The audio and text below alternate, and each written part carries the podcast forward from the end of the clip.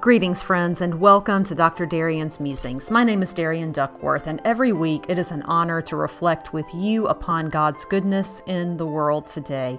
My prayer for you, as always, in this brief time we have together, is that you will give yourself permission to pause for a few moments to hear the voice of the Lord and perhaps see Him at work in a new way. And now, let us listen to Him together.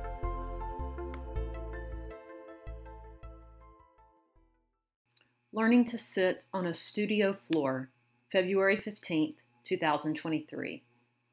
At the start of last summer, I could not escape the word studio.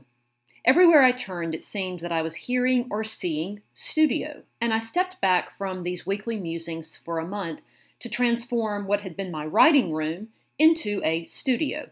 I blogged about it at a couple of links you can find in the show notes. And in the latter of those two musings, I shared that there was something so sacred about the space being created that I really didn't want to share a picture of it or too many details in writing. It felt a little bit like the secret place that Jesus talked about in Matthew's Gospel when we are instructed to talk to our Father in secret. I still feel very guarded about the studio. It's where I draw and write, play guitar, create materials not presently intended for any platform or public consumption. However, there was a moment recently where I experienced the presence of and heard the voice of God in a way that I really wanted to share. I do so with a holy hesitancy and with these important reminders for each of us. Know that this moment came from my personal relationship with God. This is by no means a formula on how to ask God questions and receive answers. It is simply a testimony that I hope will inspire you in your relationship with God to find and create space for the Holy Spirit to move in your life. It began for me with shredding papers, an annual clean out of file folders in my closet. I sat on the studio floor on a Saturday morning and inserted five or seven sheets at a time into the shredder. That shredder is so old and finicky, though, that it had to shut down from overheating after about 30 pages. And once it would cool, I would restart the shredder and resume the process. I know, how very glamorous for a Saturday morning, right? Well, instead of getting up and walking around while waiting on the shredder, I decided to stay on the floor. It wasn't always comfortable, but there were plenty of outlets for creativity. I picked up shreds of paper, wrote in my journal, tuned the guitar, and laid out ideas for projects. And it was there on the floor while strumming the low strings on the guitar that I quest- that a question I first asked the Lord 20 years ago was answered. It was a question about purpose and calling, one that I had held in my heart and my mind all of this time. Even though the question did not dominate my thoughts by any stretch of the imagination, it was always there. The details don't matter for this public space. Friends, what mattered was the fact that God answered. There had been a lot of waiting, but once He answered, it was like those 20 years felt like but a minute. So many things began to make sense.